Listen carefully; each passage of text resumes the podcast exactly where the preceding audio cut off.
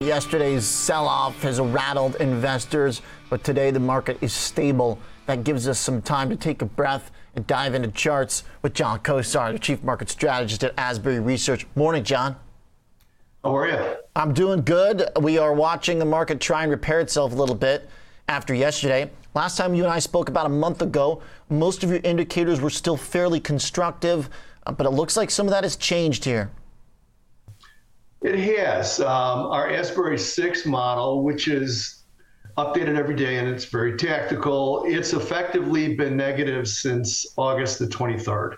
Um, there's been a little bit of choppiness, as you can see with the way the markets have been. Uh, it's currently still negative, and we're really watching closely uh, S&P 500 3900. It's a it's a really important level, and um, if we were to get some traction somewhere in here, uh, that would be the place that I would be looking for it. So you can see the Asbury 6 here. Um, there is some choppiness again on this indicator, but heading into this morning, obviously after after a horrible day like yesterday, everything is negative. Uh, there's six different indicators in here. Only one of them has to do with the price of the S&P.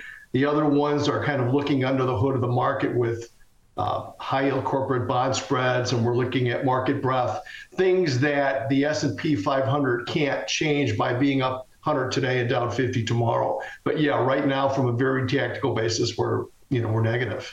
Yeah, I see some of these uh, metrics started to roll over in late August. Uh, so, uh, what happened here? I mean, is it just the speed at which we pulled back? Because to your point, it's not just about the price action. Uh, what else here has uh, cracked in terms of the foundation of the of the bullish indication earlier this summer? Oddly, on those uh, six, on those Asbury six, uh, you know, they all have charts that correspond with them, and we look at those closely. Four of those six are, I call them on the line, so to speak. So, in other words, if we were to turn around here over the next couple of days hold 3900 and turn higher, the A6 could flip back to green again. So yesterday, you know, you have a day like yesterday, and I think you lose perspective um, because it just it hits you so hard and happens so fast. But we're exactly where we were at the end of August right now. And uh, you know the VIX is up some. You were talking about the VIX earlier; it's up some, but it isn't really up a lot. So here we have the S&P 500. This is a really good chart to look at right now because 3938 is that up upwardly rising trend line that you can see from the June lows that comes in let's call it 30 3940 just to give it a rounder number and down at 3908 is the 61.8% retracement from the whole rally from June to August. So what that means is if we have a tangible bottom at the June lows, 3908 ish is really about the farthest that the pullback from the August highs should be, mm. and, and we should re engage from there. So basically, if we can't hold 3900, uh, it looks like we're vulnerable to taking another run at the lows. If we hold 3,900 here over the next few days and start to go higher, the risk reward down here, if we can hold 3,900, is very good for higher prices. Um, and again, once seasonality gets out of the way here, seasonality is typically very weak till the first week of October. And then after that, November and December, if my memory serves, are the first and third strongest months of the year in the S&P 500 going all the way back to 57. So again, this is a really critical area. All of our indicators um, are showing that. I think you could draw a little circle around the chart here at 3,900 and come back in three months, and we're going to be far away from that, either one way or the other. It's just a little bit too soon to determine yet.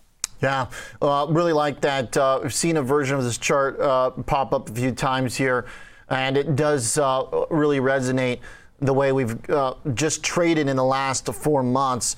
Both 39, a level that found some support uh, and was kind of an important uh, kind of a pivot point in the past, and then also just looking mm-hmm. at the trend up off the lows, that gives some you know credence to the amount of bullish action that we did get because it was a heck of a summer rally. So uh, to just respect the downtrend line, I don't think goes all the way. We have to show some respect for the strength that was shown by this market, and that gives some hope that maybe we don't have to revisit those lows. So if we do break this, the idea that it could be a pretty quick trip back down there as people are disappointed does resonate with me. Uh, John, uh, have you given much thought to the why of this situation right now? Um, in terms of, you know, could you elaborate just a touch? Yeah, uh, just kind of the timing and the reasoning for uh, why this market has pulled back so quickly. I mean, was it really just a shock that um, you know this month-over-month rate for inflation was a tad bit warmer than expected? Have things not been the same since Powell? What really kind of uh, uh, upset the apple cart? I think so. I think the market tends to have drastic moves like we had yesterday if it's offsides a little bit. And I think it was offsides a little bit to the top side. Uh, uh, you know, there's still a lot of uh, talk about going into a recession. Obviously, there's inflation. Um, you know, there's concerns about earnings. There's all this. Uh, you know, there's a, a, lot of angst out there, and I think coming off those June lows, I think the market probably got ahead of itself a little bit, but it stopped right on the dime at uh, uh, that level that included the 200-day moving average, 4,300. The 200-day moving average was there. Uh, the uh, October lows of last year were there, and the trend line off of the January high was there. So I think we kind of hit that um, area, stalled, and uh, the market freaked out a little bit. And um, I, I, don't think it, you know, it was a little bit. I think the market was a little bit on edge anyway, and yesterday just pushed it over the cliff. Yeah. Uh, sentiment, uh, did it get to? Um uh, uh, kind of upside down in the in the bullish run off the lows, John. In terms of your favorite ways to measure sentiment, do you find anything useful in that right now?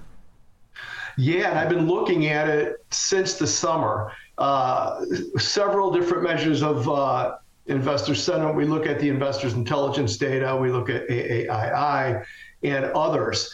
And back in June, at the beginning of June, they had reached bearish extremes that we hadn't, we've only been there six other times or so, just kind of going from memory, going back 15 to 20 years. Um, and the last time it was the lows that we made uh, on March 20. Those were the COVID lows. Then there was another important low in the stock market at the end of 2018, and then uh, three or four more back. So since we can't see the future, I like to look at the past and um, try to see what levels of sentiment, or it might be market breadth that was washed out, or it could be some kind of a put call ratio where we look at option pricing. And that's where we were back in June. So I still think uh, there's a pretty good chance that the lows of the year are in based on what I can see. And all I can see is the past. Um, we were washed out enough in June to suggest that those lows could be multi-quarter lows. So I haven't given up on that yet, and I see no evidence um, that would suggest that's uh, absolutely not the case. So I'm still watching those lows and paying close attention to the tactical.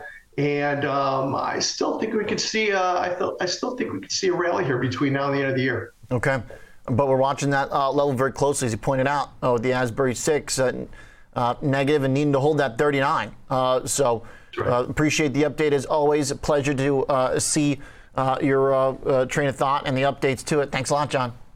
Thanks. It's good to be here. Absolutely. Thank you, John Kosar, Chief Market Strategist at Asbury Research.